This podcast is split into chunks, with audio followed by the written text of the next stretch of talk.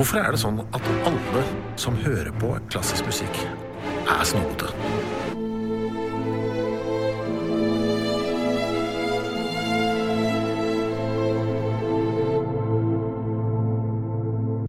Eller er det egentlig det?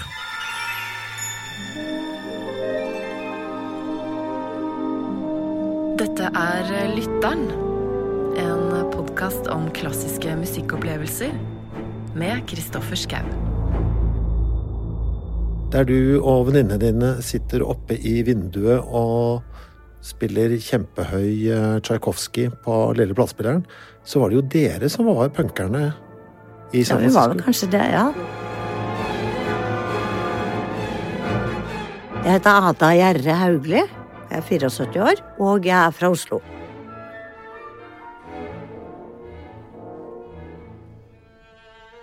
Hva er det du spiser, Ada, som gjør at du holder deg så godt?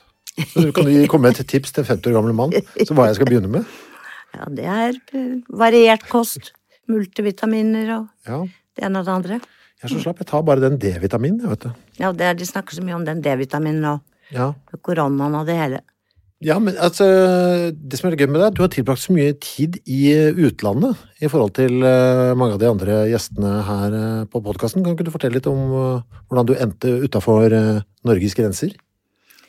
Ja, det var vel egentlig litt tilfeldig, fordi at jeg var, etter at jeg var ferdig med Arsum, så begynte jeg rett på databehandling faktisk. Det var ganske nytt den gangen I sekstiseks. Så begynte jeg på noe som heter Norsk Regnsentral, og da gikk jeg på en del opp kurs da, og så til slutt så ble jeg faktisk programmerer, dataprogrammerer da. Og det holdt jeg på med fire år, og så begynte jeg vel egentlig å tenke som så at jeg hadde lyst på å oppleve noe annet. Tenk om du bare hadde holdt på det da. Du kunne jo vært liksom nestoren ja, jeg innen, kunne egentlig, jeg tenk, jeg tenkte på det av og til, ja, kanskje. ja, du kunne liksom vært den superhjernen. Ja, dronninga av EDB I Norge. Ja, jeg kunne vært det. Ja. Vi var bare fem kvinnelige programmerere I hvert fall på Regnsentralen og stort sett I Norge på den tiden. Ja. Og, men så fant jeg ut, så var det en venninne av meg som foreslo at jeg kanskje skulle søke og ta et år som flyvertinne. Men jeg hadde tatt reallinjen, så jeg hadde jo ikke alle de språkene som SAS krevde, I hvert fall ikke flytende. Og, men da kom det plutselig opp en annonse I avisen om at Pan Am søkte en del flyvertinner. Og det var I sekstini, og det var I grunnen I forbindelse med at de... Pan Am var jo en av de første flyselskapene som begynte med jumbojetten, altså syv fyrtisju, Boeing syv fyrtisju. Så det var, det var en internasjonal gruppe, og så ble jeg ansatt, og så begynte jeg å fly I begynnelsen av syttiårene, januar sytti. Jeg, jeg søkte meg til San Francisco med en gang, men der kom jeg ikke, for det var veldig høy ansiennitet for å komme dit. Så jeg endte opp I New York, og det var jo spennende det. Jeg bodde med fire, vi var fire norske piker som leiet en leilighet sammen på Manhattan. Så det høres ut som en TV-serie? Ja, det var, det var veldig spennende. Men etter en stund så tok jeg purser-trening, så jeg ble purser, da hadde jeg enda lavere ansiennitet. Men det var ingen som purser som ville fly, den store jumbojetten. Det er purser, det er... Det var liksom sjefsflyvertinnen da, ombord. Ja. Jeg ville jo til San Francisco da, så jeg søkte meg over dit. Og etter et halvt års tid så ble jeg forflyttet dit, til San Francisco der igjen. Og med to av mine norske venninner som kom med, så da leiet vi en leilighet der. Hvilket år er dette? Da snakker jeg om høsten, september nitten sytti. Åh, jeg er født tolvte august, dette, nitten sytti. Ja, ja, ja. Tenk om det hadde vært sammenfallende. Altså, mens mamma lå der og skrek, så var ja, du og, så var jeg oppe I luften. Og gjorde, gjorde San Francisco utrygt. Men altså, San Francisco på syttitallet, det høres for meg ganske vilt ut. Ja, den verste liksom ville tiden I San Francisco var vel faktisk I sekstini, da jeg kom akkurat etter det. Vi var jo oppført oss pertentlig, vi hadde jo alien cards, så vi måtte ikke gjøre noe galt, for da ville vi bli kastet ut av landet.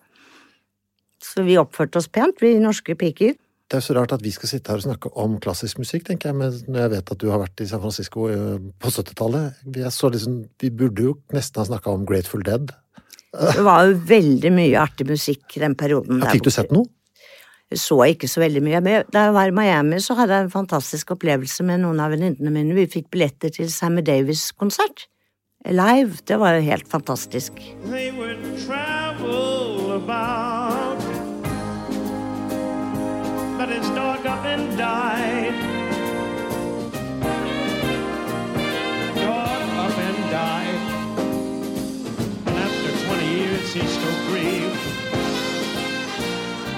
så opplevde jeg Vera Lynn i, i New York på en sånn live-konsert, og det var så veldig fint. Men du dro aldri over og fikk med deg litt av rocken som pågikk på den tida? Nei. Nei. Var det fordi du ikke var interessert, eller var det fordi det var et annet miljø, eller? Det var et annet miljø, i hvert fall på vestkysten så var det jo et, et annet miljø, og så fløy vi mye, vi levde liksom, vi hadde lange turer, og så hadde vi fritid, og da dro jeg, hvis jeg hadde lang fritid, så dro jeg ofte hjem til Norge, litt hjemlengsel og dro til foreldre. Og... Du er jo i et USA som står midt oppe i masse rart, altså det er slutten på hippietida, Vietnamkrigen pågår, får du del i noe av alt dette på noe vis? Ja, ikke så mye av den hippietiden, det gjorde jeg jo ikke, men, men bortsett fra at jeg så en del filmer og sånt noe fra det. Men jeg var jo midt oppe i hele dette som jeg nevnte der med at jeg hadde lav ansiennitet, og da ble, endte jeg opp med en del av disse turene vi hadde uh, til Vietnam, hvor vi fløy amerikanske soldater til, til og fra Vietnam, og det skulle på noe vi kalte R and R trips, Rest and Recuperation kalte de det. Og det var hvor det enten var gjenforening med familien sin, på, vi fløy via Guam, ofte møtte de familien sin på en liten øy ute i Stillehavet som et Guam, den gangen var det veldig, bare en militærbase mer eller mindre, nå tror jeg det er i reneste Hawaii. Ja, så vi hadde en del turer av den typen. Hvordan var stemningen på de flyturene, husker du det? Det må jo være ganske spesielt. Ja, det var, det var spesiell. Det var jo, de var jo stort sett veldig trette, i hvert fall når vi fraktet dem ut fra Vietnam. Selve flighten var på, hadde militærnummer, og maten var forseglet, og det var veldig strenge regler. De fikk ikke noen drinker eller noen sånne saker ombord. Mm. Men øh, den klassiske musikken øh, oppi dette her, øh, når er det du fikk satt deg ned og hørt på det? Ja, jeg er jo vokst opp med en far som er, var veldig musikalsk, og veldig glad i musikk. Han begynte å spille da han var ung gutt, han vokste opp i Bergen, og og holdt på faktisk å velge den yrkesveien da han var, ble voksen, men han valgte et annet yrke. Og, men han vedlikeholdt sin interesse for musikken da, og pianospill, og da, han, da de mor og far skulle gifte seg igjen og før, så fikk de valget mellom å, om å ha et lite bryllup eller et flygel som min bestefar hadde kjøpt noen år tidligere. Og da bestemte far seg for at det skulle han ha flygelet. Så det... fikk han. Og det har fulgt med mor og far, fulgt med dem, de har jo gjort det nå for lengst, men det fulgte med dem i, helt til mor døde, sist mann døde, og da arvet jeg det. Så jeg har det hjemme nå. Hvor stort er dette flygelet? Er det... det er egentlig ikke et kjempestort, jeg tror det er noe som de kaller sånn baby, et flygel eller noe. Men det er fremdeles et mareritt under flytting, regner jeg med? Ja da, ja. de, flyttet, de flyttet tretten ganger og hadde med seg dette flygelet hele tiden. Men han spilte vel mer, han, altså, han tok jo faktisk pianotimer i voksen alder etter at han flyttet over til Oslo hos Fartein Valen.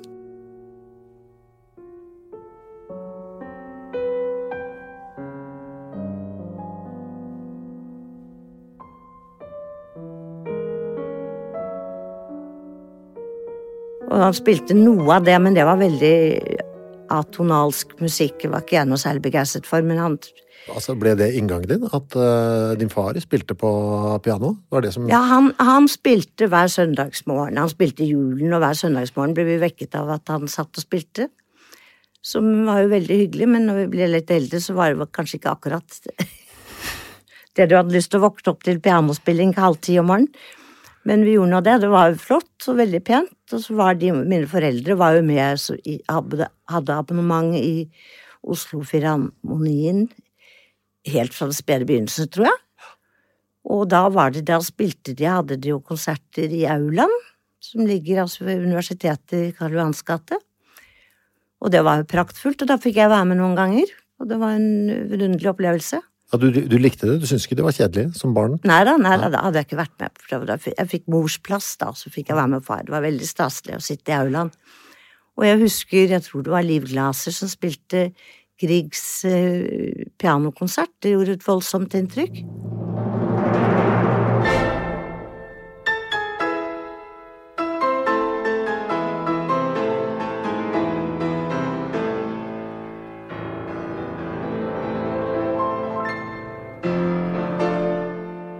Så dro jo jeg ut i statene etter hvert.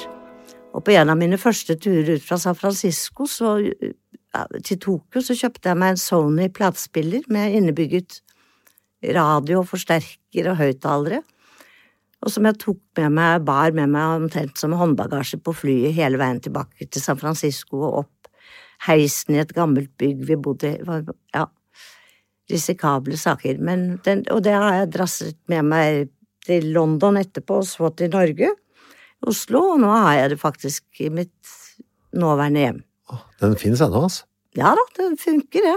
Men var det du, husker du hva den første plata du kjøpte deg var av, etter at du skaffet deg platespilleren?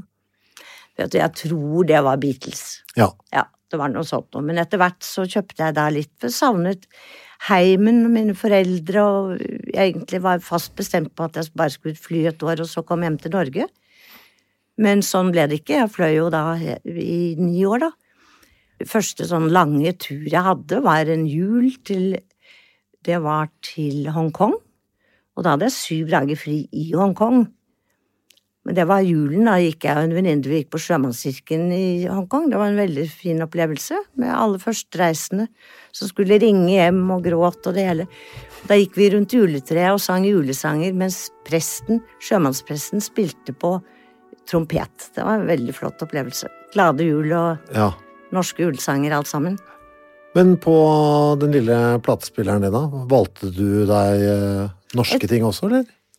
Nei, jeg hadde med meg faktisk en plate av Alf Prøysen, som ja. Hadde kjøpt, som var veldig fin. Den har jeg også ennå. Men etter hvert så begynte jeg å kjøpe, fordi at man var sliten når du kom hjem, og du hadde lyst til å slappe av og koble av, så da kjøpte kjøpt du etter hvert klassisk musikk.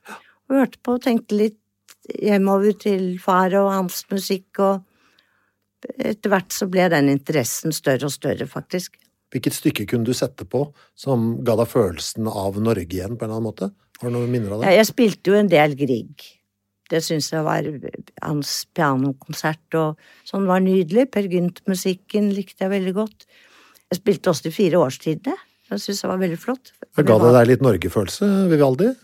Ja, det, jeg synes det var spesielt høsten. Jeg er et høstmenneske, jeg synes den delen med høst synes jeg var aldeles vakker. Flott og fengende.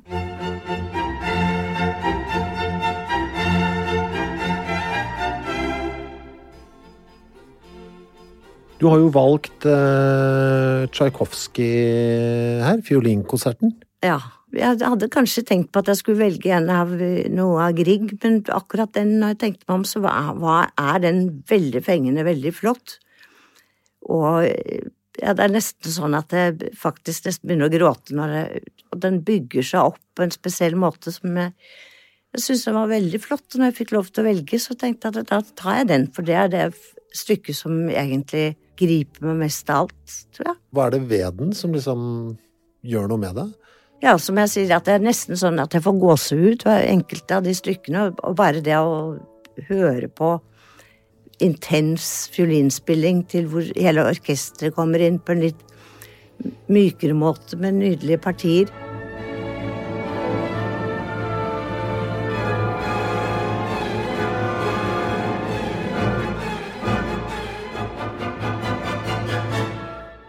Gjør det noe med fantasien din? Når du, er det noen bilder du får av å høre den? Faktisk så gjør jeg det, fordi at det, mot den siste perioden, i par-tre siste årene jeg var i San Francisco, så bodde jeg ute i noe som heter Marin County, et, et sted som heter Tiburon. Og da var vi tre norske piker, vi fikk leiet en leilighet som uh, hadde en fantastisk utsikt. Så når jeg satt der på denne verandaen vår og spilte dette som sikkert plaget naboene noe aldeles forferdelig, med denne høye musikken, så så jeg utover, altså mot San Francisco, men da så jeg det, denne fengselsøya Alcatraz, ja. Rett foran meg, og det, det bildet dukker opp hver gang jeg spiller disse platene som jeg spilte der borte. Ah, så spesielt! Mm. Så når du hører på den her, så får du bilder av Alcatraz? Jeg, ja, som, som forgrunnsbilde ja, ja, ja. Mot hele San Francisco by i bakgrunnen. Ja, nettopp. Det slår meg jo litt, vet du, Ada, at... Uh Der du og venninnene dine sitter oppe i vinduet og spiller kjempehøy Tchaikovsky på lille platespilleren, så var det jo dere som var punkerne i San Francisco. Ja, det var kanskje det, ja. For det var dere som spilte. Dette er outsider-musikken på den tiden, på det stedet. Mm. Mens alle de andre drev med bråket sitt, ja, så var det dere, du bare, vet du hva, nei, Vi skal bare sitte her i flyvertinneuniformene våre og blæste Tchaikovsky utover San Francisco. Det er bøllete, det. Ja, ja, det var kanskje det.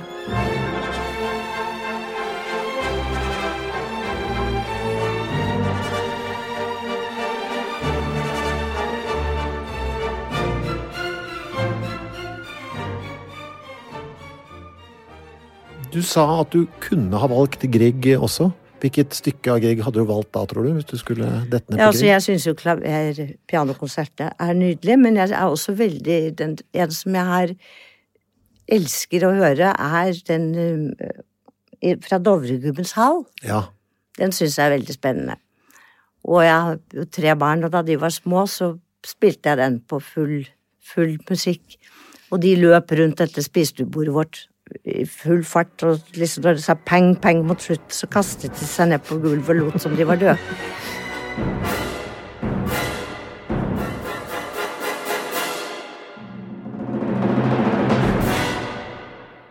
Det var jo veldig spennende, og det tror jeg de husker en dag i dag, faktisk. Det er veldig bra sånn inngangsstykke for barn, for den er så tydelig også med trollgreiene. Ja, den er, den er like flott. Hver bidige gang jeg hørte den, synes jeg den også er veldig spennende. Jeg blir så nysgjerrig på dette. Altså, er du rågod på EDB fremdeles? Nei, jeg la det til side, og så fløy jeg jo disse årene, og da jeg kom tilbake til Norge, så var jeg ikke riktig sikker på hva jeg skulle gjøre videre. Men så begynte jeg etter hvert på jussen, mm. så jeg ble ferdig jurist. Da var jeg førtiåtte år gammel. Og, og ble i det faget? Og ble i det faget, ja. Så det er ikke deg jeg skal ringe til når maskina mi krasjer? Nei, jeg tror ikke det skulle lide. Trenger litt hjelp der av og til, jeg også. Har du sett eh, noe særlig live med Filharmonien, for eksempel? Tenker du nå på Per Gynt? Jeg tenker på i det hele tatt, om du går mye på... Ja, vi, altså disse abonnementene som mine foreldre hadde fra, helt fra sekstiårene, det er fortsatt i familien, så jeg, vi har de to billettene. Så jeg har gått en del på det, og jeg har gått sammen med en søster, men senere år så er det mest min søster, hennes mann, som har gått der, da. Mm. Har du fått sett fiolinkonserten med Tchaikovsky? Nei, det har jeg ikke. Jeg ber de som produserer denne podcasten, Filharmonien, om å legge merke til dette, og så passe på å sende deg en, en beskjed, om det skulle skje, og plassere ja. Deg på første rad. Ja, ja, ja. Mm. Men da drar du? Da drar jeg. Jeg har tilgang til en av de billettene som jeg kan bruke når jeg vil.